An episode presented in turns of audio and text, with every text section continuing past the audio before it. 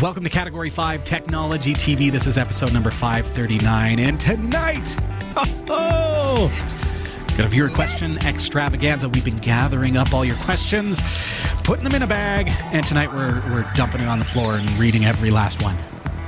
Every single one of them. So good. We're going to be looking also at a, a device that we looked at, a 1080p video player that connects to your TV through HDMI, optical, or RCA. We're going to answer your questions about that. We're going to demonstrate it. We're going to show you how it works, get a little bit more in depth with that device because there are a lot of questions coming in on our YouTube channel about that one. So stick around. We've got lots for you. We'll see you in just a moment. This is Category 5 Technology TV.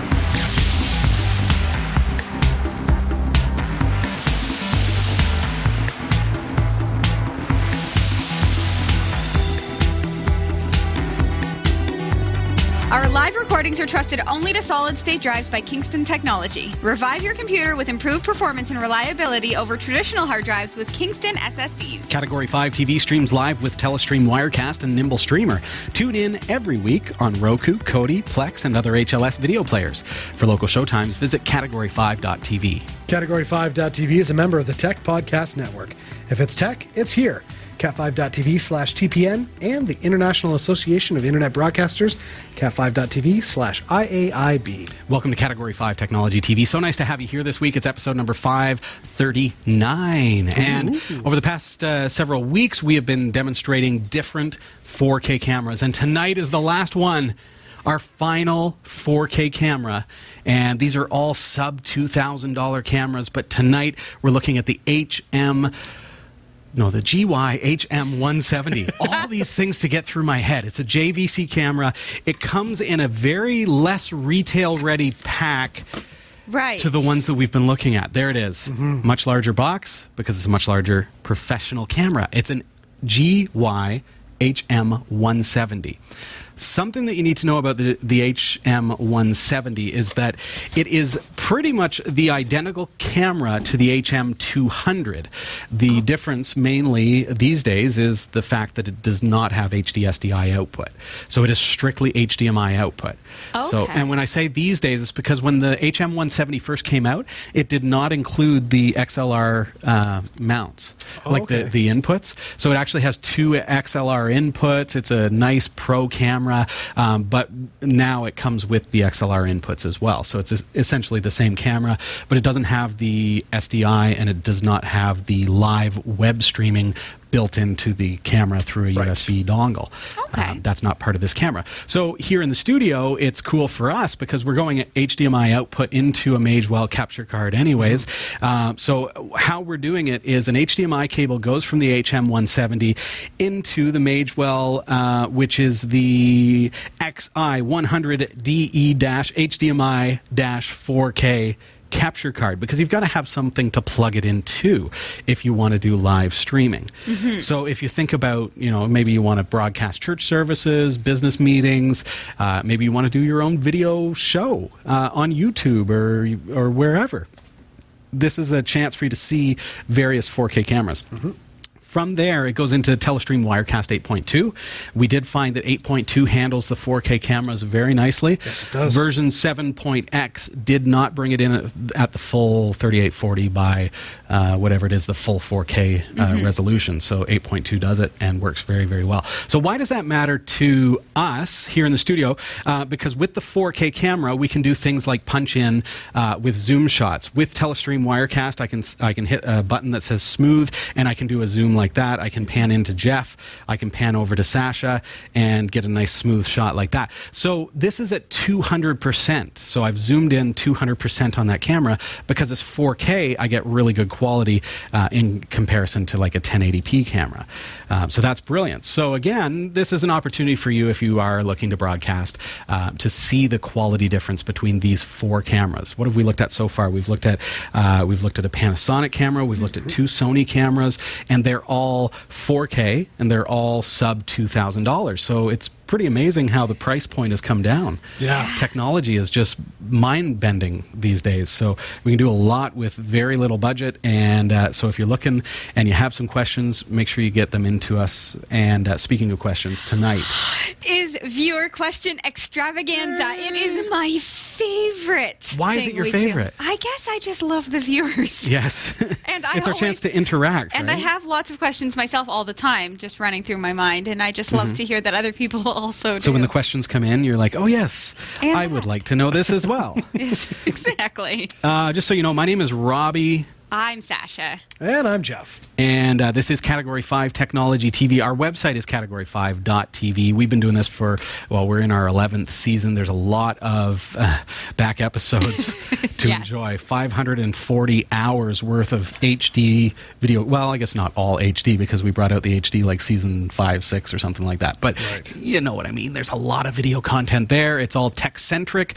We do have a Linux bias. And when we say that, we mean we love open source software. We love finding alternatives so that, hey, you don't have to go out and spend a whole bunch of money if there's a free alternative out there or something that's mm, available for you for a more economical price tag. GIMP. Like the GNU image manipulation program as opposed to, say, Photoshop. Yes. Right. Definitely a good example. Um, so, along that vein, um, with the show here tonight, we're going to be taking your questions. We've got a lot of them. Um, and um, looking at those back episodes, they're available as BitTorrent files. Yes. Right. You can download entire seasons of Category 5 TV. Uh, so, not to move on before I touch on our torrent server, we had an issue this week, um, and you may have heard of BitTorrent. Right. Mm-hmm. And when you hear BitTorrent, you think maybe you think illegal downloads, right? Right. Because Some, sometimes you think that. it's like it's like Kodi. Like we're on Kodi, and Kodi has become um, a, a really great platform for both legitimate broadcasts like ours and slightly less. illegal content as well. So they they, they get this call rep. is. So when you hear Kodi, you think, oh, isn't that illegal? Well, no, no, no, no, no. Kodi is a brilliant player, um, but. People have been using it for illegal purposes. Same thing with BitTorrent. It's a brilliant mechanism for distributing large amounts of data. In our case, seasons upon seasons of video content Exactly. but doing it, uh, uh, you know, a- people people tend to use it for illegal purposes as well, as you can imagine. Right. So Ours it is above board. Yeah, it's not illegal. Um, and with Category Five Technology TV, of course, we own the content, and we want you to have it. Uh, part of our entire goal and mission here is to create family friendly content Mm-hmm. and give it away. It's yours. Take it, share it, watch it on the big screen. We don't need you to pay us. Um, it's all free. And BitTorrent allows you to download seasons 1 through 10 of Category 5 Technology TV, plus our other shows. That's incredible. It's cool. Yeah. From webcam to 4K. I know, right? Here we are. Um, so this week, as I mentioned, we had an issue. Yes. Mm-hmm. My seed server's drive failed. No. Right. Kinda. Okay. I was able to recover. It's cool now. Right. But there were a few days where it was hit or miss. Mm-hmm. Uh, the file system got corrupted because of Uh-oh. uh, a, a little error on my part in the code.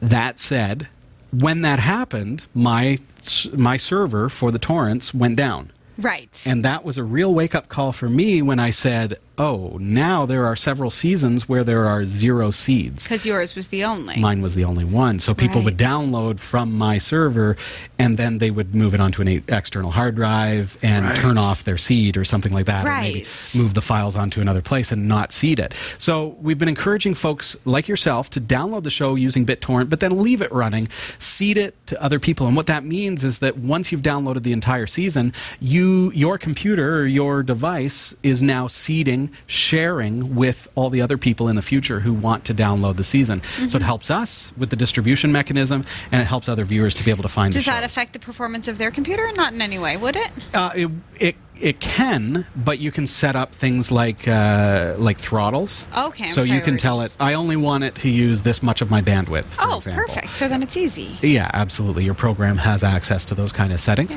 Um, but it's cool because BitTorrent, if there are 10 different people with, say, season 5 of Category 5 Technology TV, and you go to download it by BitTorrent, it will download parts of it from all 10 different people. Right. So no one person is sending you the season. Okay. It's 10 different people breaking up the data. So you get it faster, Right. and those individual seeds do not have to provision the entire season. It's Right. it's broken up over several people.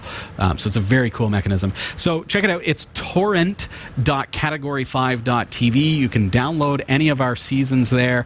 It's absolutely free. It's absolutely legal. And uh, we authorize you to download and share. Okay, so we've got to take a really quick break. When we come back, we've got a viewer question extravaganza. Don't go anywhere.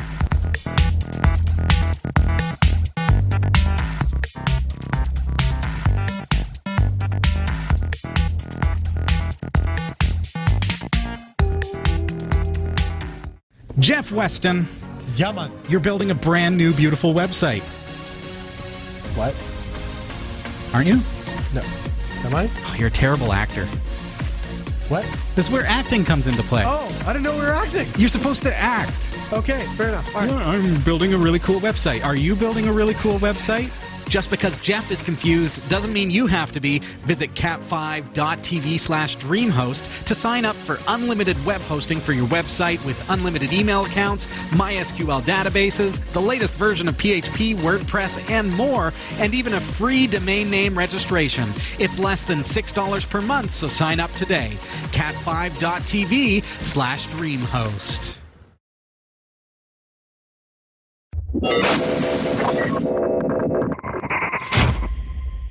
Welcome back to Category 5 Technology TV. It is viewer question extravaganza. Yeah! So, the whole point of tonight is that we are going to be answering viewer questions. We get a lot of them. Dealing with viewer comments. Get a lot of It's- those? It's uh, pretty much the way we do the show. It's very interactive, and most nights we're just talking to you. Uh, but tonight uh, you get to talk to us. Nice. Sort of. Can I just explain a little bit about how this works? Because Sure. sometimes we've got interviews, we've got Yes. features, we've got all kinds of crazy stuff going on That's here true. on the show, and we don't always get a chance to dive into the chat room, dive into the mailbag, dive into YouTube comments. We have a mailbag? Yeah, and it's People live at category5.tv. Yeah, you can email. Uh, you can send us snail mail. We've got an address right on our website, uh, right at the bottom. You can actually send us a postcard. I just Do bought it. stamps this week. I had to send out some letters. What? You bought stamps? That's so years. old school. I know. Wow. The guy's like, "Would you like a roll of ten or a hundred? I'm like, "I don't know. What the do only, I need?" only person who email uh, who sends me snail mail anymore is Amazon. Was and the bank, you know. yeah, okay, Yeah, here's your credit card bill, Robbie, for all the Amazon purchases. Uh, I know that pain. okay. Before we get into viewer questions, Yes. we've got to mention Ubuntu 17.04 has reached end of life. that means if you're running 17.04, it's time to upgrade, my babies. Pull the plug. You got to go to 17.10, or if you want to hang tight just a little bit longer, April is around the corner, and then we've got a new LTS long term support release with uh, Ubuntu 18.04 come Whoa. April. I know, times. okay. right? April's really close, like 13 weeks away. You know what? I'm so glad that they use years and months as the designations for the because it sounds like I know my numbers. I was just Right. about to mention that. I know, right? No, 18.04 means 2018. April. April. April. That's when it's coming out. It's always April and October, so that's how you figure out the Ubuntu release cycle. Uh, but the next one, 18.04, is the next LTS. Shall we get into some viewer questions? Absolutely. And the way this works is you go onto our website, category5.tv, click on Contact Us. You can submit your questions for the show. When we uh, when we have a break like this, like tonight is awesome because Mm-hmm. we don't have to do an interview. We don't have to do a feature or a particular review uh, other than, hey, you're watching us on a 4K camera from JVC. That's cool. And you look very good, by the way. Oh, look at the follicles. You can see them in 4K. Um, but all you have to this this is you know all you have to do is send us your questions or mm-hmm. comments and this is that that opportunity Yeah. when we do a viewer question extravaganza This becomes your show. that's it and we All do our best to help you out all right who's going to take the first one I will. all right Okay, Eternal. Says. eternal yo Eternal. Um, what do you guys think about Banana Pi M3? I want to build a media server that runs Ubuntu with Plex Media Server and Airsonic, so JRE dash War dash Tomcat, and possibly NAS. So, what do you think about that? I Banana love that there are all different kinds of SBCs out there, Yes. single board computers. These are like Raspberry Pis, Banana Pis. We've looked at the Odroid XU4 uh, in brief. The Banana Pi uh, M3, I just want to bring it up on my computer, like just with a quick uh, Google search banana-pi.org. How sweet is this? So they've brought out another board that is this one is much more powerful. Um, what do we got? We've got eMMC support, two gigs of RAM. We've got uh, gigabit Ethernet. So this is pretty smashing. Now it is USB two, I believe. Uh, here's what I need to look at. So we've got an octa-core 1.8 gigahertz powerful CPU. Um, I don't really have my. It's so tough to get your head around, and I don't have my head around DMIPS and the speed and how uh, a 1.8 gigahertz octa-core on the Banana Pi compares to a Raspberry Pi compares to an XU4. It's a tough thing, but you know who really gets it? Who? There is somebody in the Odroid forum named Maverick, and Maverick gets it and understands how this kind of stuff works. Okay. So I was looking at the Banana Pi, um, this M3, and it has a Cortex A7. Uh, chip. So we know that it's 1.8 gigahertz, but we also know because of that chip, it's 1.9 DMIPS per megahertz. That's basically uh, a, a speed that can be compared to other boards. When we look at DMIPS, we know that this is um, something we can compare one to one to other boards as long as we're looking at that. Because you Right. can't look at a 2 gigahertz computer and think, oh, that's faster than a 1.8 gigahertz computer because it's, It's probably fair. not true. But most people would think that Yes. Because they're like, oh, it's a bigger number. It must be faster. Right. So the Banana Pi M3 has 1.9 DMIPS per megahertz per core, and Mm-hmm. we know that it's got eight cores. Nice. So we think that sounds great. It's got you know it's an octa core. It's brilliant. Right. And it does sound really smashing. It sounds pretty fantastic. I love that it's got eMMC. I also love that it does have built-in Wi-Fi and Bluetooth. Although I hate the the Wi-Fi and Bluetooth on the Raspberry Pi 3. So do I. It's really poor. Um, we had that issue with uh, the PlayStation controllers. Uh, with setting up- Bluetooth. yeah. Well, the early version of the firmware did have some major issues. Oh, yeah. So updating the firmware did fix it. You've encountered that on That's your, right. your Raspberry Pi, uh, RetroPie. It Yes. works really well now. Yes. Uh, but out, out of the box, uh, when it first came out, it was bad. Mm-hmm. But the Wi-Fi, I have it um, directly one floor above where my router is, and I've got a very good router where with my phone, a G3, I can be anywhere in the house, and I've got good signal. Um, I lose signal up there, and so watching a YouTube video, even in 720p, it will buffer. We need to turn it down sometimes to 144p. Yeah. Useless. Yeah. So saying that. I don't really like built-in Wi-Fi. I think it's uh, you're spending money on it. I like the Odroid XU4 that it does not have those things because I can always add a USB version and I can add a better one. Um, so I don't use that as a selling point. What I look at is the processor, the RAM, and in this case, we've got two gigs of LD, uh, LPDDR3 ra- RAM. That's cool. Um, looking at the processor, though, and looking back at Maverick's um, knowledge and understanding how DMIPS per megahertz um, it allows us to compare other processors, the Raspberry Pi 3 has a Cortex A53, and that processor per core is in fact faster than the Banana Pi M3, Okay. and it's 2.3 DMIPS per megahertz. So when you look at that per megahertz, it is faster than per megahertz the uh, Banana Pi. Right. So then we look at the Odroid XU4 and we say, holy cow, it's 4.01 DMIPS per second per uh, per megabyte uh, megabit per second. Ah! See, I can't even say you it. can't do it. 4.01 on the XU4 versus 2.3 on the Raspberry Pi 3 versus stepping it down to 1.9 on the Banana Pi M3.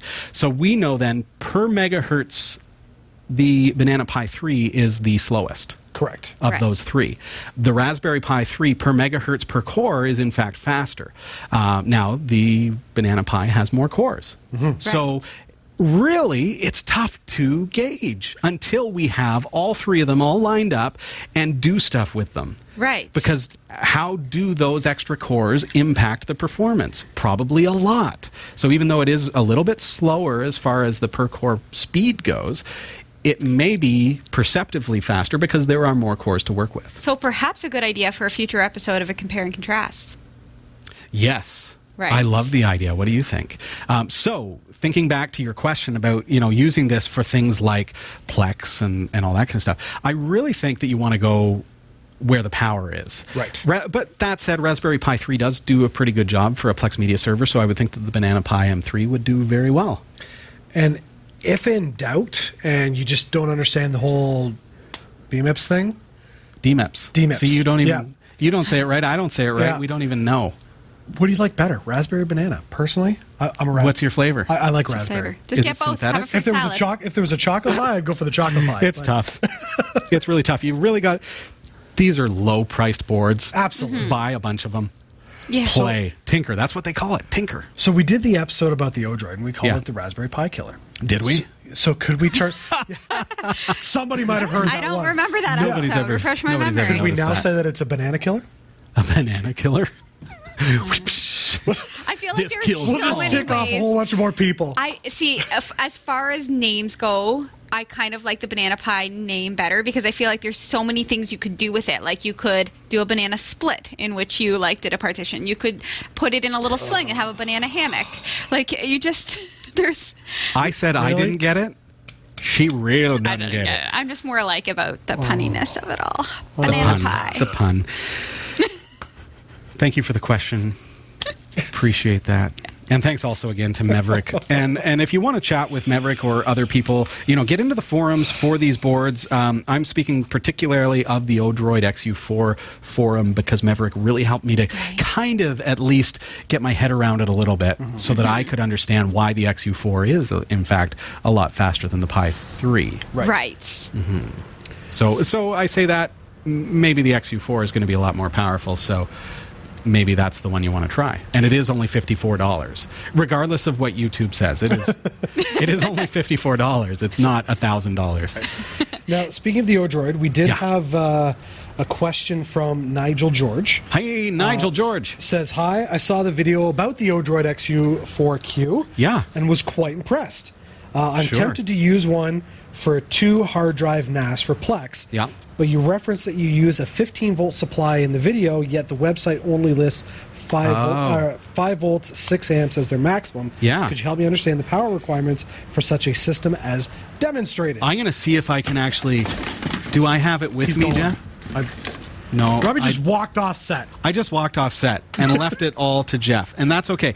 Um, I don't have the power supply handy, but I do have the Odroid XU4 in the chassis that we built it in. Okay. So when I did that demonstration, I want to show you. Um, here is the Odroid XU4. Okay, that's the board. We showed you that on uh, on a previous episode, and you'll notice that the power input for that is completely blocked off by the case. That's because the case actually powers the Odroid XU4. Right. That said, it also powers two hard drives, a three inch screen, and a backplane. And a fan. Right. So that's where the higher. So it's the case itself that will give you the 15 volts. No, it's the case that needs it, Right. But right? that's where you So that's where the input is. So you plug in the, the 15 volt cable there, and it powers all this stuff. However, if you are only going to be working with an XU4 in a standard XU4 case, which looks more like a Raspberry Pi in, in that regard because it's just a tiny SBC, mm-hmm. then you would use the 5 volt input. Right. and it's just five volts. So there you have it. So that you know, I hope that explains a little bit about the differentiation. Again, it falls down to this is the case that we chose to build it in. The case needs more power because it's got a bunch of more stuff. And that's what I was going to say. I've noticed ever since we've done that episode that Yeah. many people seem to confuse the case with the actual With the circuit board. unit. I know, So, right? If you're watching this and you're like, "Oh my goodness, that Odroid is so huge," Massive. No, not so much. That is the case. The board itself is small. That's and that little We thing. even reviewed it. Uh, did a, another comparison a few weeks ago. It has a slightly smaller footprint than the Raspberry Pi, except for the heatsink fins, which do sit higher Mm-hmm. On the Q model. Right. Yeah. Now So- the non-Q model has a little low low profile Yes. fan. Yeah. So really, the unit itself is quite small. Do not get confused by the big case because it needs to fit those hard Yes. drives. Yeah. So All right. that's the deal. Good times. Do we have any more questions? oh, one or two. Who's taking it? You haven't. I will. All right. Okay, Sasha. Okay. All right. So Brian with age. Brian. Brian. says- Brian with age. with a, with, a, with that with I don't know. Brian I'm going to say with age. with Brian W. All right. says. Hey, Brian. Hi, Robbie. I'm so happy to share this with you. Earlier this year, we spent part of our holidays in Trinidad. Awesome. Nice. Oh, very warm. Very. Could you bring me some tamarind, my friend? What? Best sauce. Best sauce. Oh. It's the best sauce. Also, Sorry. while we were there, we met a young girl who was hearing impaired. She's been using hearing aids, but were, they were in need of repair, and her family could not afford to repair or get her new hearing aids. Oh, wow. So I remembered the earbuds from your show and suggested that we try them. Long story short, she now has a pair of these earbuds thanks to my brother in law and his wife, and they're working fantastic. Thank you to both yourself and Jeff for highlighting this product Oh, that's cool. from your program. So that was the Jabees earbuds. Let's get onto our website, category5.tv, and I'll show you our website and how it's really cool if you want to find stuff on our website. Um, just hit search. Oh, nice shot there, Jeffy. What in the world is that? That was just your face. It's just your face, Oh man. my goodness! What's wrong with your Change that. it changes every four minutes. Um, okay, so That was first when of all, telling that joke. there's one cool feature of our website. Oh, I am so mortified. Why do you think I say don't pick your nose on the air? Well, now I know. That's know. why you say No, it. Yeah, that's we need a little yeah. light that goes Also- off in the studio just to let us know it's about to be updated. It's about to be updated. No, it's live, buddy. Okay, now uh, when I click on search up at the top, did you see how I did that? There's a little search icon. Now, if I do a search for um, Jabees um, and hearing aid, let's see if that brings it up for us. It's really great search powered by Algolia, and Algolia does a, phenomenal job of parsing all of the data of our many many years of, uh, of episodes. Now, our internet connection here is a little slow, so uh, nor you know our website itself does not run slowly for uh, for general users. I think it's just that we really wanted to see that that image for a little while there, Jeff. Yeah, I was really waiting for you to switch the screen and get rid of that. Thank you very much. Let's see if I'm. I may have lost my connection here.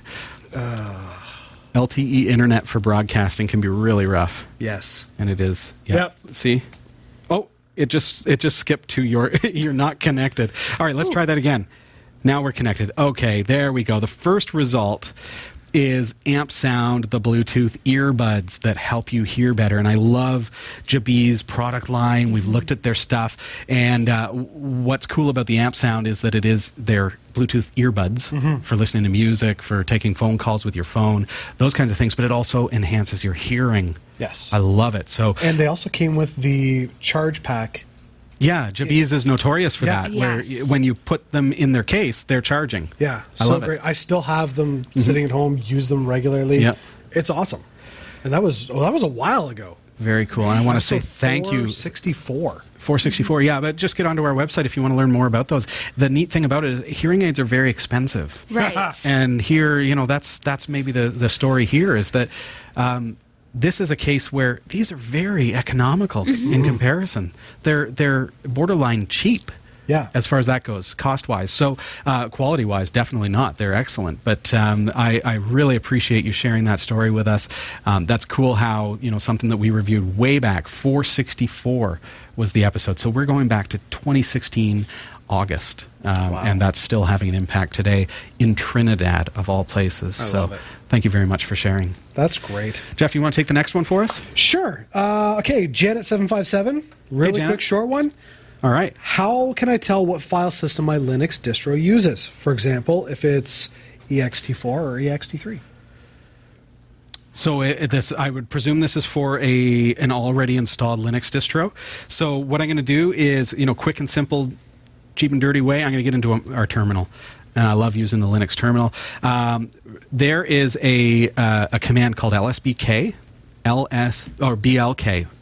So LS block, basically. And when you type that, it shows you all of your hard drives and peripherals that are uh, um, storage devices. And you'll notice that it doesn't tell you much about them, other than I can see I'm using an LVM and, and so forth. And I can see the designation like SDA5, SDA2. I can see that that's my swap and those kinds of things. What's nice about LSBLK is that you can give it command line options such as dash F for file system. And when you do that, all of a sudden you get an enhanced edition that shows the FS type. And so we can see now our SDA5 is an LVM and it has EXT4. And I've got an SDA1 with EXT2, and I can also see the mount point. So that's my slash. I can see that my main drive is EXT4. Um, so that's cool. Thank you for the question. I hope you guys can see that okay. Uh, if not, uh, because it is pretty tiny on your screen, uh, just bring up your terminal on Linux and type lsblk space dash f. That'll answer your question. Thank you. Super simple. Sasha, Yes. are you going out of order? Are we out yeah, that's why I have to Well, yeah, we kinda- frantically. Oh, okay. We kind of went out of order because the Odroid question was coming up later, but we were right on topic. So I'm like, Oh, there you go. yeah. I've so got I That's screwed why. it up. Yeah. You, no, that's great. No, I just we- was like, "Who's next? What? I don't even know." Because I don't. I don't know these things if you don't tell me. Should we go back to the beginning? No, I'm- just keep going. Here we go from Old Salt. hey, old salt. Um, I told you I got a new notebook. Well, it's an Acer Aspire E E15 E5 5. 575 It's a bunch of numbers, anyways. We got that much. Okay. It so sounds that's what it is. great. So it has an Intel Core i3 7100U, which is 2.4 gigahertz, 3 megabytes, 3L or L3 cache. Uh, the cache. Okay. yeah. Cache. Yeah. So before Okay. we move on, explain Yes. the L3 cache. Not everybody knows. L3 cache. You explain it. No, yes. because I don't know. Don't put me on the spot like that. Your processor has a cache so that when it's Yeah. doing stuff, it can it can store it temporarily in in uh, a, s- a space, Right. and then do more operations faster. Well but- so then there's more. Old Salt upgraded to a 12 gigabyte DDR4 RAM. Okay. As far as I know, this thing should be pretty fast, but it's not. Okay, so let's just summarize here for those who are going, what are all these numbers? Okay, we've got a laptop that is an i3. So it's a, a fairly modern Intel processor that's Right. Mm-hmm. pretty decent. It's it's not super super super. It doesn't have hyper threading and virtualization technology, but it's a good laptop. Um, and But he's added 12 gigabytes of RAM, so that should be pretty good. But it's still slower than a slug going across hot pavement. How was it before you upgraded the RAM? My first thought is, what's the RAM? Okay, so the RAM is the 12 gigabytes DDR4. That's the size of it. Right? Doesn't tell us Oh. anything about the performance of it. Oh, That's right. Okay, so no matter what, I have tried. I can't seem to get any speed out of it. I've Okay. even formatted and reinstalled the OS without any increase in performance. Yes. Loading a program can take. It's variable, like one second to three minutes. Yikes. Right? So, oh, right Oh, now I'm running Windows 10 because it will not read any Linux I try to install. Any suggestions? I'm at a loss. My first thought is that maybe, maybe, maybe we've got some RAM issues with that computer. Um, and that would be my, my thought, even if you hadn't upgraded the RAM. Mm-hmm. What I want you to try, Old Salt, is grab um, what's called MemTest 86 Plus. And I believe that it comes with most Linux distros when you boot the disk, but let's do a quick search. 86 plus live CD. That's what I want. Okay, memtest86.com slash download. What does this tell us? Purchase. No, we don't want to do that for free software. Uh, Windows downloads, Linux, Mac downloads, image uh, for creating a bootable CD. Now that uh, sounds Old right. Salt did say uh, running on Windows 10. So Well, he's running Windows 10 because he's tried to install Linux and it's and it won't. having trouble. right. So, is it a Linux problem? No, probably not. But um, is it a hardware problem? Yeah, quite likely. Yeah. And uh, Windows may just not be exploiting that problem, where Linux, for some reason or another, is. So, with MemTest 86 Plus, you build the uh, the live ISO onto a USB flash drive. I would suggest using Etcher. Uh, Etcher is a tool that allows you to burn um, that ISO file to a USB flash drive and boot from that USB flash drive, and let it run for three or four iterations. It will probably take overnight. So start it at 6 p.m., let it run until you get up in the morning, and see if it tells you anything about your RAM being problematic. Right. Because if that RAM and, and maybe it's the RAM that you put in, maybe it's not compatible for some reason, maybe there's a problem with it, MemTest 86 Plus will tell you. Well, and that I mean, as Sasha was reading this, I was thinking the exact same thing. Mm-hmm. A lot of people, when they buy the RAM, they don't actually look at the speed of it. They're just like, "Oh, the DD4." This Well, great." true, yeah. And, and and if you don't get the right speed, you could have problems just like this. No- Or if they're not, if you've got two modules and there are different speeds between them. And just Right. a quick mention: the Foo mentions in the chat room that the uh, the that particular i3 does have um, the virtualization technology. Just to correct myself. Oh, okay. Thank you. The food- Good to know. Yeah. But one of the other things that, that I'm noticing about this is that Yeah. it will not even read the Linux. Um, I'm assuming it's from a, a disk, I'm guessing, but it says Okay. uh, running Windows 10 because it will not read my Linux when I try to install. So, is that an ISO issue? Possibly. Or, like if maybe it's on a USB and the ISO's Hmm. not running properly. That could be. A, yeah, it's a good. Good point, Jeff. Is that there's a couple issues in this. it could be a bad USB drive, and you Yeah. keep you, maybe you keep flashing to the same USB drive. Um, Have you checked your boot sequence? Just to make sure that wherever you're getting your Linux from, that your boot sequence pulls from that before loading the OS. Check that too. yeah, but I think he's gotten that far because he is mentioning that it's slow. Yeah. and he's getting to loading applications, and it's slow. Yeah. So, Old Salt, I hope that we've hit on some stuff that helps. Uh, I would suggest checking the memory. T- uh, try a different USB flash drive, as Jeff suggests. Maybe that flash drive is problematic, and maybe that's part of the problem. It could be. And So, you're installing Linux from a damaged flash drive. I mean, happen. uh, also the fact that it's an you've purchased this new. I'm going to assume by new you mean still under the warranty period. So maybe there's just something wonky with the system itself, and you need to get it replaced. I don't But know. I mean, but it- Memtest all- 86 will tell you Yeah. about the RAM. Right. And if and he put the RAM in. So we know that that is not the stock RAM that came with it. Correct. So we already ha- can you know if we if if it is the RAM, put back in the original RAM and see if that fixes it. Mm-hmm. And if it does, then you know that it's bad RAM Right. or Could be incompatible simple. RAM. Could be. Well, good luck. yeah, good luck. Lots of variables there, my friend. Let us know what you find out. Let Yes. us know if this helped. We'd love to know. uh, because it's good for us to report back and say, "Hey, remember that episode where we were talking about Old Soul? We fixed it." Or you fixed it. I hope to hear that. Yeah, that'd be great. Good luck, my friend. Sasha. Okay. You have another one for us? Certainly. All right. The Albuquerque turkey. Albuquerque turkey hey, gobbly gobbly gobbly. Happy New Year, Robbie, and family and Category 5 crew. Cheers, you too, man. I've been struggling with a new Roku gizmo for months, and I'm in the midst of the conti- of the continuing struggle. They asked me to try some. Oh, is this going to be a things yet rap again? Is this going to turn into a rap? Oh, oh no! Remember that? I remember that. Oh my gosh. so fine. It's not like today's a holiday or anything. Okay, so this must have been written on January 1st. Connected to a TV I don't intend to use the new Roku with, it actually started up and seems to operate. Getting it out of 720p mode and into 1080p mode is what I've been struggling with mostly. So it came up on my older TV, which is 720 only. I gathered all the data, and Roku Wizards asked all the data Roku the Roku Wizards asked for, and then tested a few streams. Same stuff I use on my older Roku gizmos, and it was just fine. Mm-hmm. Then I noticed Cat 5 on my Roku home screen brought. I brought up the 27th We're on Roku. of December. Yes, we're on Roku. If you have a Roku, do a quick search for category five. So I brought up the 27th of December episode. Okay. Wow. I always watch on my computer monitor, but on Roku it looks great. Nice. Yes, I'm amazed. I wonder what it might look like on my other TV. I wondered how that Panasonic 4K camera with the L- Leica lens, Leica, Leica. Leica That's lens, Mm-hmm. what I say anyway. yeah. could make such a difference. Leica. Um, then I realized the Watch Now stream might not be 1080p. My computer monitor is, but the video um, is less than half the screen, and you never, you never know when there's an opportunity to chime in on the chat room. I have no idea whether Roku somehow knows what my output device is capable of. Might they just adjust the download speed automatically?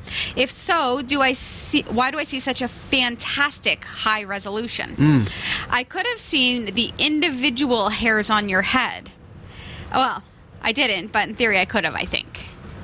Oh, Burn. finish it with a burn. Get out of here, you jerk. Okay, so all of that, all of that to say, this has really just come down to why is one TV different than the other? and Roku versus web and, and so Yeah. on Yeah. and so forth. Uh, and and I heard something there about when you watched it on Roku, it was high res. Does it detect? Does it my detect? system and Right. yes you've heard us say on the show hls you've heard that a couple times what it is is it's called um, adaptive bit rate so as you connect to different devices with different internet connections and if whatever is supported uh, hls will stream to you the best possible quality. Now our roku channel unlike our now our plex channel we did uh, upgrade it to HLS as well. Um, but the old version of Plex, you had to select whether it be HD or SD, and it is what it is. Right. Um, with Roku, it will give you the adaptive bit rate, the best possible quality that your system is capable of. So if you have a 1080p TV with a good internet connection, it will give you a full 1080p source, and it's automatic. If you plug it into a 720p TV, it will automatically scale down to the 720p source so that you're actually downloading from our server or streaming from our server the 720p file. Right. And then the instant you switch over to a 1080p camera uh, TV, it will automatically stream the um, the 1080p. It it- takes hassle out of everything. yeah, or if your internet goes slow, it will scale down to 320p automatically, and this happens on the fly. That's part of our Roku channel. It's a cool feature. Now, th- okay, so when it comes to the Roku, because I have a Roku Yeah. at home, I wanted to test out just how adaptive is this. Yeah. And we have um, a receiver at home for our sound system to run through, and we could run our, Nice. our all of our cables into it, and then everything attached to the TV. It crapped out on us. Your receiver? Yes. So no audio? Uh, no, no audio. Nice. So we've moved it from that, but it was only 720p, and we Right. moved directly now. Your receiver. It was going through the receiver, and the receiver was 720p, so it was downscaling. That's right. Ah, so we've okay. moved it into the back of our TV now through 1080p, Interesting. And Do you remember just- you had a similar issue? and Yeah. just switching the cables. I'm going, wow, it's the same Roku device. Yeah. it's the same TV, but because we're not. By, Going we're through the bypassing the, 720 when you go Right. up to that 1080 it really does make a difference yeah, and do you remember when I came over to help set up the gaming system? Yes. Her gaming system was set up for 4K output, Mm-hmm. um, but it was going through the receiver, and we didn't realize, but it was plugged into. Do you remember? I can't remember what, what which one was it? DVD. DVD. DVD And input. DVD is a 480p. Exactly. So it was downscaling to 480p. And it was not working. So then we moved it that. from DVD input over to 4K input, and bam, blown away. beautiful. Yeah. yes. So that's like when it's going through other devices, it has an impact on the quality because it will detect the resolution of those devices. and it's hmm. kind of like, How man, cool this computer. Why is the icon this big?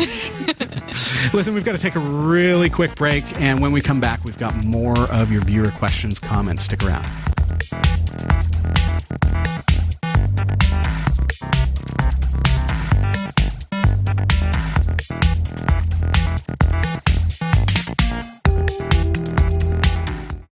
You've got mad skills. Now hone them.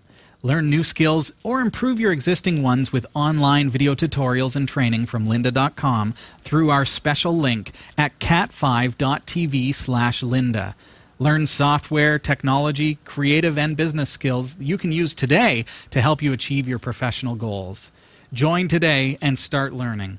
We'll give you this chance to try it absolutely free with unlimited access to all of the courses. Sign up now for free, cat5.tv slash lynda.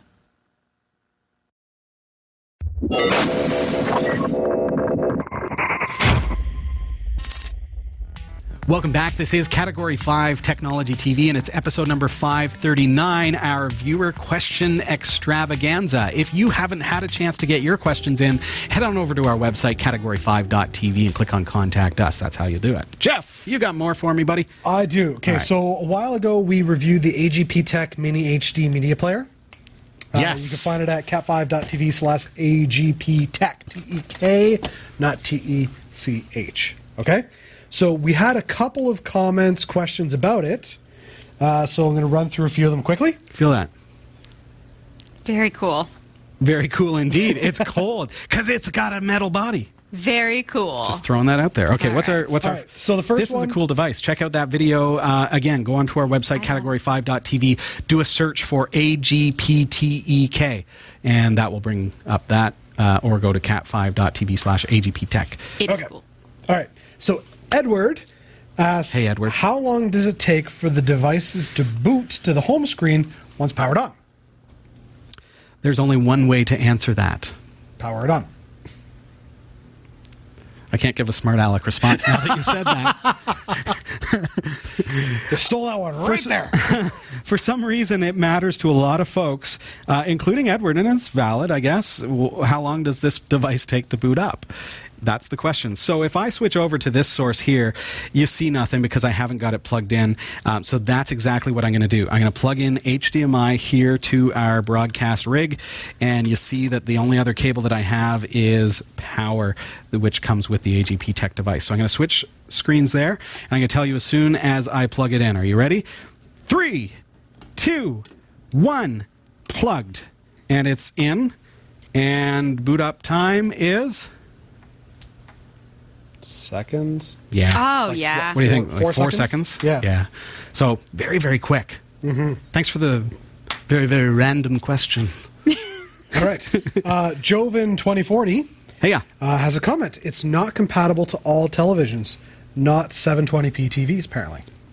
Uh, in fact, it is. Um, yeah, uh, but you do see. Here's the thing: if you configure it to be 1080p or 1080i, and then unplug it and plug it into a 720p TV, That makes sense. it's not going to work because it's running in 1080p and your computer uh, your TV is not going to be able to handle it. So first of all, best thing to do is plug it into a 1080p computer or um, screen of some sort TV. Go into setting. Is it, sorry, quick question. The 1080p is that the default setting? No, I've, I you know I can't recall because I've messed with it so much. I think it was 720p Was was, it the default. Okay.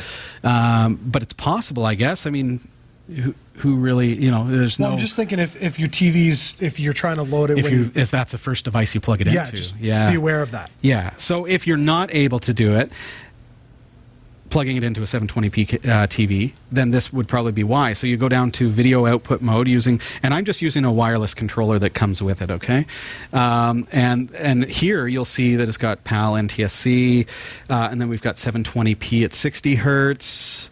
720p at 50 hertz, so that would be like uh, the UK versus the United States and Canada. UK at 1080p and 1080p for United States and Canada at 60 hertz. That has to do with the power rating uh, of our of our power. So that's why PBPR different spec. What I want is uh, that's that's the because it's got um, optical output. It's got um, it's got the RCA output. So and then it's got HDMI. Now we're using HDMI, so I want to actually scroll down to the HDMI output options.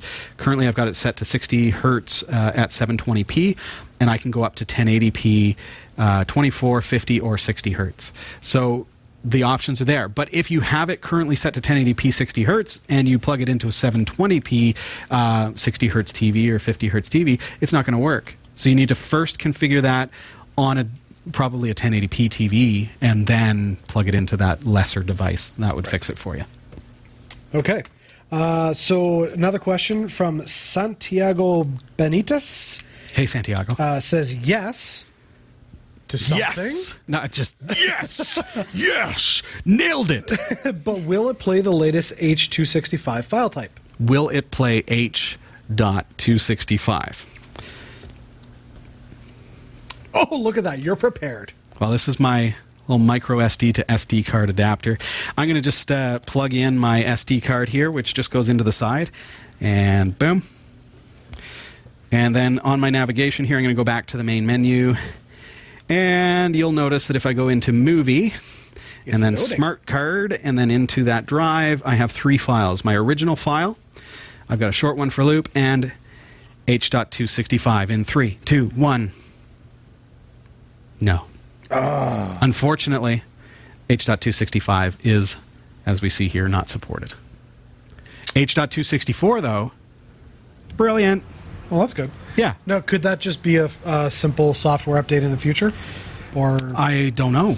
Um, if the company ever brings out firmware updates, maybe, but uh, H.265 would do better with a hardware decoder, so Right. I think it would probably be a no go for H.265. That said, much of our content is H.264. If that works for you, great. And now we know the answer. cool? Next. That's it for the AGP questions. That's it. I believe so. no, there's more. No, I know more. there are more. Did you notice I had other is files? What do you got for me? Okay, so Vanessa has a question. Hi, So- Vanessa. I knew you had a question for me. That's right. Jeff, Oh, I Jeff see. was like skipping over. I So was, yep. Vanessa has ordered one and wants to know um, how do you make the film loop? I press the Mm-hmm. loop button, but a red cross shows, and then it plays the film once, and then it says it can't play the file. 'Kay. Uh, basically, it's just not looping. That's the main thing, and Vanessa needs it for an art exhibition. Oh, we've got to get this thing loopy. Right, let's get let's, loopy. Let's get this loopy for you, Vinny.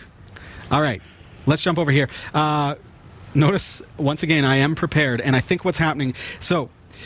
You have this great remote control, and on this button is the repeat button. Uh, on, on there is a button called repeat. And when I push it, I think that's what you're seeing. Right. See that? Oh well, I'm pushing repeat and it's not it's not working. And then I'm going to push OK to play, and it's just going to play once and then halt. So it's just the methodology behind it. Push OK first to play the video. Sasha, uh, back on episode 510, you'll remember. Now, was while asking it's about playing, can you guys hear me okay should over that? I'm gonna- uh, you know what, I'm just gonna turn it down. wedding. And my suggestion See if I can turn it down. You know, turn it down. Okay. Don't worry about that. Can't play. That's because it jumped over to the H.265. Okay.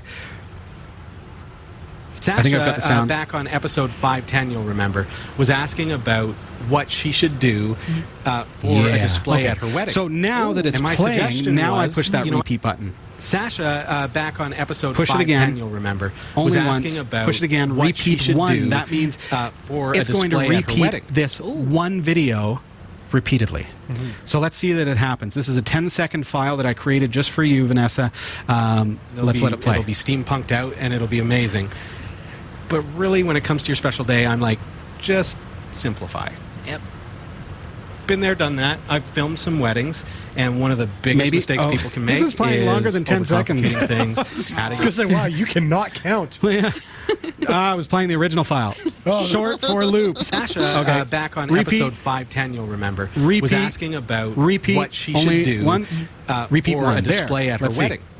And my suggestion was, you know, Sasha, There uh, goes. back on that. episode There goes. 510, you'll Good. remember, was Perfect. asking about Nailed it. what she And should does it do it more than once? uh, for a display at Let's her wedding. see.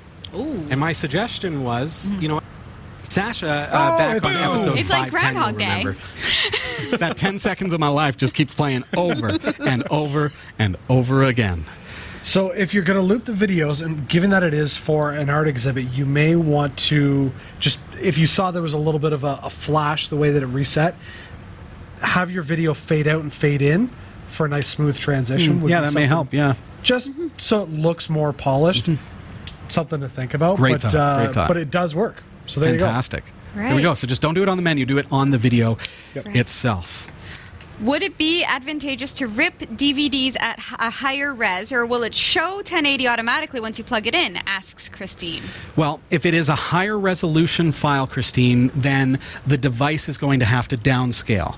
That's going to take more processor power, and therefore it's more likely to have something like buffering or skipping or mouths being out of sync. It can happen, and that's not the fault of this device. That's just the nature of uh, of players in general. So, because we know it's a 1080p um, device. I would say just rip to d- directly to 1080p. Then you're Uh, fine. That would be perfect. Um, If you go any higher than that, then you ri- run the risk of, hey, it's downsampling from a 4K file. Um, I don't have a 4K file to test with, unfortunately, tonight. Uh, was not prepared, and uh, but that that's what I would do. I would stick with 1080p. Okay. All right. It feels like you know. I know that there are more questions. I know. But it feels like with the time that it is, that we really have to pay a little bit of homage to our biggest fans on YouTube. Oh.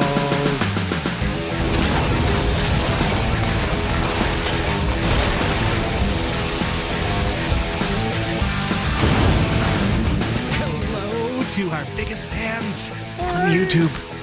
We know that they're our biggest fans because They comment. and thank you for your comments indeed. Horst Slemmer says 20 times the size of a Raspberry Pi 3. Dot, dot, dot. Go home, carrot, carrot. Love those carrots. so uh, I'm I'm a little bit off on my size and currency measurements. Is size a measurement of size, or is size a currency? Nobody knows. Okay, Nobody good to knows. Reese Wozniak says a real Raspberry Pi killer in terms of spec over it price will be Orange Pi, but it's still the fact that it's lag of support that makes them die of really quickly. Thank you for the comments. Um, don't even know how to respond. I feel like maybe that was Google Translate. I hope. could have been. That Could have been. I hope. Timatown, Omga. What an annoying video. Stereotypes women, factually incorrect, and blatant lies if you know what you are talking about. Stupid hype music. J- dot, dot, dot, dot, dot. Just vomit, dot, dot, dot. Vomit, vomit. Rename the video Eight Ways to Kill a Human Soul. You know, I, I, I kind of feel like you missed the point. I give up. That's it. I'm quitting YouTube. wow. That's it. No, you're not. Gender stereotypes Why of don't- women. How? And How vomit. was that? What did it? Oh, that was the show where we dressed you dressed you up like a Barbie doll. Oh, that's right. And I I, just remember giggled now. and said nothing. Yes, Really? that's Did I serve? Did I serve you coffee or something? Like, Oh yeah, and all throughout day? the show, you were just bringing us like cookies and everything, and sweeping What? behind us, and stereotypes. I don't. What? Maybe. Okay. Anyway, go on. Go on. Decimus, vaporware, utterbus. Bram de Klerk says, "What f- kind of cringy video is this?" Gave me the creeps. Sorry about your creeps there, buddy. thank you for uh, to all of our biggest fans on YouTube. We appreciate you taking the time to comment, and we know that you do it with the best intent because you love us, and we love you too. Thanks Vomit. for watching. Vomit, vomit, Vomit, dot dot vomit. dot dot dot. Next up, eight ways to kill the human soul. That's next on category five. That's awesome. All right, Sasha? It's all you, buddy. It's all me. It's all you. right. Here are the stories we're covering this week in the Category 5.tv newsroom. OnePlus has admitted that the Clipboard app in a beta build of its Android OS was beaming back mystery data to a cloud service in China. Officials of the Federal Bureau of Investigation are continuing to voice their displeasure with Apple's approach to iPhone security, with one FBI official reportedly calling the company jerks and an evil genius. Tesla's solar roof tiles are going ahead with installations following their staff only trial period. And Apple is handing off Chinese iCloud, iCloud operations to a local firm in February. These stories are coming right up. Don't go anywhere. Whether you shop on ThinkGeek, GearBest, B&H Photo Video, eBay, or Amazon, or even if you want a free trial of Audible, you'll find the best deals and support the shows we produce by simply visiting the shopping sites you already frequent by using the links on our website. Visit category5.tv slash partners for the full and ever-growing list and help us create more free content like this show. Thank you for shopping with our partners, and thank you for watching. This is the Category 5.tv newsroom, covering the week's top tech stories with a slight Linux bias. I'm Sasha Rickman, and here are the top stories we're following this week. Someone calling themselves V1NC running the latest test version of OnePlus's Oreo based operating system revealed in its support forums that unusual activity from the built-in clipboard manager had been detected by their firewall firewall tool. Upon closer inspection, it was found that the app had been transmitting information to a block of IP addresses registered to Alibaba, the Chinese e-commerce and cloud hosting giant. While extra logging and telemetry are to be expected from beta software, the fact that data was being siphoned off without a warning from clipboard the clipboard manager has raised eyebrows, leading some to fear that their copy paste actions were being snooped on and to question the privacy protections on their OnePlus handsets. A rep for OnePlus told Android Police our OnePlus beta program is designed to test new features with a selection of of our community. This particular feature was intended for Hydrogen OS, our operating system for the China market. We will be updating our global Oxygen OS beta to remove this feature. This should not come as much of a shock to those who follow the China based OnePlus. In October last year, researchers discovered that OnePlus handsets were collecting unusually detailed reports on user activities. Though the manufacturer said at the time that it was only hoarding the data for internal analytics. One month later, however, it was discovered that some iPhones had been shipped with a developer kit left active, resulting in phones sporting a hidden backdoor. Today's desktop and mobile operating systems are gung ho in phoning home information about their users, with Microsoft catching flack for Windows 10 telemetry in particular. OnePlus later expanded on their response, saying the experimental Hydrogen OS feature is designed specifically for the China, Chinese market, where a unique competitive situation between two major web server, service providers had led some e commerce web links being blocked. A workaround developed by one of the parties involved sending a token so link sharing would function fully. We were testing a similar feature in the Hydrogen OS beta. Oh. So. Can I just say? Yes. When you are found out that there is something sending private information to servers in China, the best answer is probably not, oh, that feature is for the Chinese market. Right. So Right. oh, yeah, the spying on you, that's, for China. That's for China. Yeah. Yeah. So does that mean there's two versions? Is I that so, eh? I mean, it guess. sounds like they've got a like a an international version plus uh, Chinese a controlled Chinese by the government version. Yeah. and- yeah. Sneaky spy version for China. Great feature Wow. included with that one. Not so much. I, yeah. Okay. I don't know how to take this in. All I know is it's spying on me and it's sending my data to China. Well, you would think, yeah, clipboard is one of those things. Clipboard. what do you yeah. use your clipboard for? I often.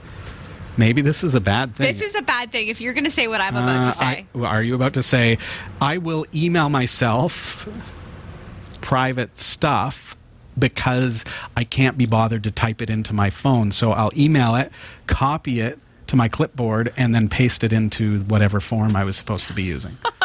oh, mine's worse. Grocery list. No, put my- I like a password or something like that. Oh, good. Me too. Oh, good. Oh, it's not just me. I'm me. such an Okay. idiot. Me too. Okay. Go team.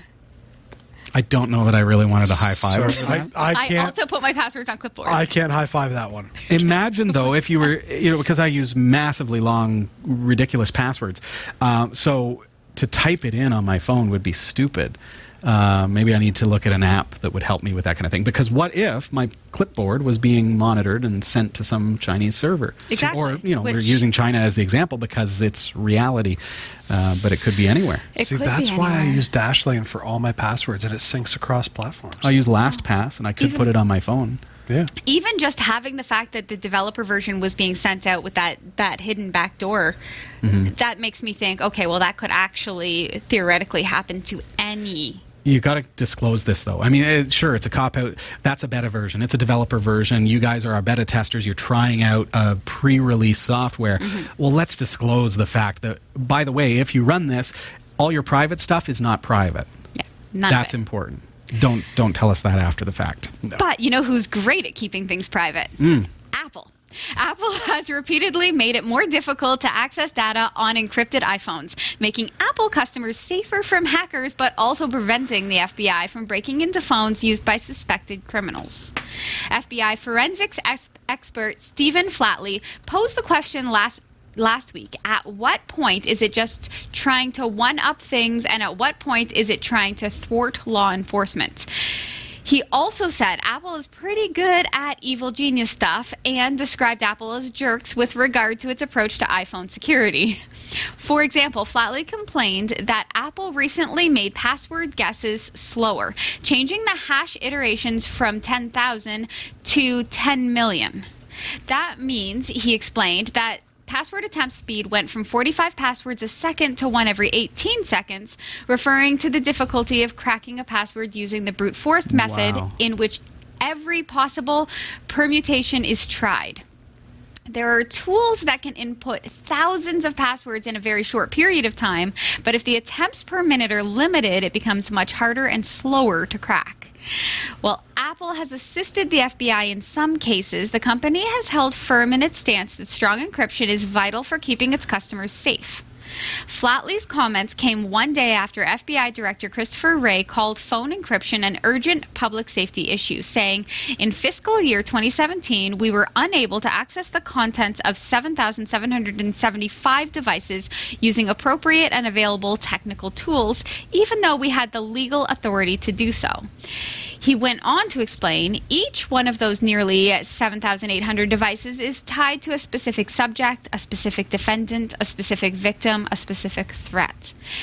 He said the problem makes it harder for the FBI in investigations related to human trafficking, counterterrorism, counterintelligence, gangs, organized crime, and child exploitation. Yowzers. Valid points. Valid points, but this is the FBI, and I come on. feel So like- take a different spin here, though. Take a different look at this and say, you guys are making it so secure that we can't access your private data and it goes back to private data shouldn't your private data be private Be private. i don't like that bad Right. people are using good services any more than the next person but bad people are going to do bad things So if the FBI were to actually have a court order, right, then that would be a different situation, right? Would but these it are not? encrypted But- devices Yeah. But it's been done in the like they've had court orders in the past, and it's become a legal battle. Apple's fought back, Mm-hmm. and, and that's where a lot of this really came to a head on how secure Apple's encryption was. I mean, I think it was like 2015 that this is really a big issue, and and it became a challenge in the courts. So here, here's here's what I find interesting about this story. We've we've come into a post Snowden area era where it's been revealed that hey, Big Brother really is watching you in ways that you could never imagine. Mm-hmm. And so you've got everybody screaming about it going, you can't do that. And now you've everybody has stepped up their encryption game, they've made things more secure and you've got law enforcement going, "Hey, now we can't get in." Well, this is what happens when you go too far. And I'm not saying it was the FBI's issue, but so are you thinking that it's their fault for No, no, making no. us feel like we need encryption No, no, it's it's the whole swinging pendulum.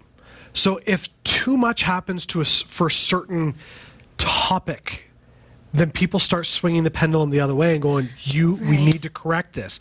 And we've gone so far in the area that the ability for law enforcement to do their job appropriately and in appropriate circumstances is hindered in certain ways. Now, from personal opinion from some of the stuff that I've uh, read online, and I, I don't just read the basic frontline news, I do dig in further. There's a lot of cases where I think the police are taking, or FBI, sorry, are taking the easy way out, going, we just need it into this phone. No, you can get that information through other means. There's other ways to get it. Uh, learn to hack fbi Well, in in truth, to be honest with you, uh, the encryption keeps good people safe from being spied upon. sure Yes, it by does. the bad people Ri- We'll right. say- we're Okay. generalizing here, but- right. There is more good than bad. So why are they fear mongering, saying it's helping these criminals with their crimes when Mm-hmm. really it's more helping the masses of people who aren't criminals keep from being exploited? So then, to wrap up the story, should the question become should, and this is a question for you viewers, mm-hmm. should the FBI and other agencies of governing bodies that are in authority, should they have backdoor access to that data? Right. Good question. Tesla began manufacturing solar tiles for solar roof installations in December at the Buffalo, New York factory that it acquired when it purchased Solar City in 2016. The electric vehicle and energy company said it will start installing the tiles on the homes of reservation holders immediately. Up until now, Tesla's solar roof installations have only been available for their employees. In an email, Tesla said that it had completed its pilot installation program, which helped to validate reliability and weatherization testing. Tesla opened up reservations to the general public last May, which required a $1,000 deposit.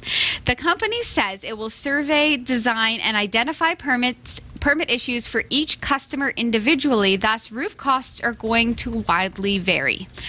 The idea behind the solar roof was to offer a visually attractive alternative to solar panels.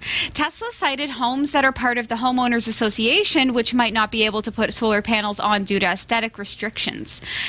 But the company also stressed that their product would make sense for non restricted homeowners as well, particularly due to the superior durability and attractive payback period that an inactive regular roof doesn't have. Tesla plans to work both of the solar roof markets, though, saying that they started making traditional solar panels at the Buffalo factory last summer and have so far hired 500 people to keep the process moving. I love the idea of having solar panel tiles. I love it. I bet you that they're not super affordable for me, but how great would that be? Actually, if I recall correctly, when Tesla first announced that they had them, they said it would be about the same price as redoing your roof or slightly cheaper. Right, except And that that's n- now not- they've changed it slightly. Right. Yes. Because they've mm, had It's to actually make, 10 times that. Yeah. Well, It yeah, But, but, but, but, but, but, but Very considering you maybe will get longer life out of them, but And- that's yet to be discovered. Exactly. It's a claim that we're waiting to find out because it hasn't been in testing long enough to know will these last longer than traditional shingles or what I want to know is how is this going to play in with Canada and extreme weather situations? Oh, sure. Yeah, they're I- not doing it up here just yet. I would honestly say, remember how that um, in Toronto they're doing the Google neighborhood? Is it? I think that they should probably put these solar tiles. All the solar roofs are flat in Toronto. Not in this community, in my mind. They're they should try it like because I'd- mushrooms. I'd, love to see it in action in, in in extreme climates. I'd like to see it maybe Yeah. test in either Russia Extreme climates like Right? Toronto. Oh yeah. Okay. Yeah. Chinese iCloud customers have been notified that Apple will transfer operations of its cloud storage services to the local firm Guizhou on the Cloud Big Data (GCBD) starting next month. Apple announced the partnership with GCBD last year and claims the new iCloud operations will help the company comply with Chinese regulations. As of February 28th, Apple will start the transfer of Chinese iCloud data to its new data center in Guizhou, where it will be managed by GCBD. This means that the phys- physical location of the Chinese iCloud customers' data will change, but customers shouldn't see any differences on their end of their iCloud accounts. In Apple's message sent to mainland Chinese customers, the company says the new operations setup will enable us to continue improving the speed and reliability of iCloud and to comply with the Chinese regulations. Chinese customers may be concerned about the safety of their photos, documents, and other iCloud data because GCBD is owned by Guizhou provincial government. Apple's partnership with GCBD is also another means for China's government to control data accessible within its territory. Customers are urged to consider the new terms and conditions of iCloud operated by GCBD, and customers who are not comfortable with GCBD partnerships can terminate their accounts. So, China is now just up. Chat room's going nuts. So Jeff and I are the ones over here yeah. doing this. So China's just upping the ante and controlling more information in the fact that now Apple's is- giving in to uh, uh, China's control. Yes. and say, because otherwise, what's Apple? Uh, what's China going to do? But pull Apple products from the Exactly. from the availability. that's a s- ju- that's just a little market in China for Apple. slightly. Little. slight market. So it's just kind of the cost of progress in the fact that we need, like, by we, I am not Apple, but Apple needs to stay Pay up. in, stay in China. So Well, they, like anyone, they want to be everywhere. right, Everywhere, and China is a massive, massive market. Right. Uh, so there's not, you know, if the government says bend over, you say okay. here we go. Well, okay, so but take for instance this show. We have a lot of viewers in China. So say they said, "Hey, look, uh, in order to play on on web, you need to acknowledge that we're being viewed in China." Or else you can't be played. Would we not say, "Hey, you can watch us from all over the world"? Maybe even It's a little different though when they say okay, but you have to also give us all of your users' personal information Well, that you Right. collect. Yes. Yeah, I get that. But I mean, I'm scaling it down. We we would say, hey, th- like in order to stay in the market, this is a little thing. And and Apple, from a business standpoint, is probably looking at it going, same deal. But from the consumer end, are they, is this a little thing to them? It's hard to know, eh? It is If, hard if you're watching in China or any of the affected areas, then uh, please do comment and let us know. I know it's difficult for you to do so because our YouTube channel is blocked. Uh, Category 5.tv is open to mainland China, so uh, we do have co-location there so that you can actually tune in and um, so you can uh, comment there Mm-hmm. on our website uh, or send us an email live at category5.tv. That'd be kind of cool to hear from you how it affects you. Awesome. Big thanks to Roy W. Nash and our community of viewers for submitting stories to us this week. Thanks for watching the Category 5.tv newsroom. Don't forget to like and subscribe for all your tech news with a slight Linux bias. And for more free content, be sure to check out our website. From the Category 5.tv newsroom, I am Sasha Rickman. Sasha, well done. Thank you, my friend. Oh, thank you. Thank you. And can you believe that that's all the time that we have? Ah, I mean, crazy. it just flies by. Viewer question extravaganza is like this. I hope that we've answered some questions tonight. I would love for you to get onto our website, category5.tv, submit yours, comment below, send us emails, get your questions in, your comments, and see if you make it onto the air. And, and also, you can join our live chat while we're doing our live show. Tonight, the chat room has gone nuts with some of these topics. It's been really, really entertaining. I almost don't want to do the show because I want to focus We're on the kinda chat over. I- here. It's so Yeah, funny just because I you read do your thing I um, read the news and then I have to go back in the chat room and see everything I've missed. Yes. Yeah. Because I can't be in the chat room when I'm And if you want to know what those live discussions are like, because you may be watching this on demand, you may be watching this on cable TV, you can go to our website, category5.tv. I always mention the uh, episode number. This is episode 539. Mm-hmm. So go to episode number 539 and click the button that says chat logs. And you can actually read back to the old, uh, like what, what was said during the live show. That's slightly along. embarrassing because cool. more often than not, it's me talking about how hungry I am. Just to grow my typos. my fingers move faster than my want a brain. working since burrito. 5 a.m. But that is indeed all the time that we have, folks. Thank you so much for participating in tonight's show, and uh, we look forward to seeing you again next week. So take care. Good night. Have a great week. Bye.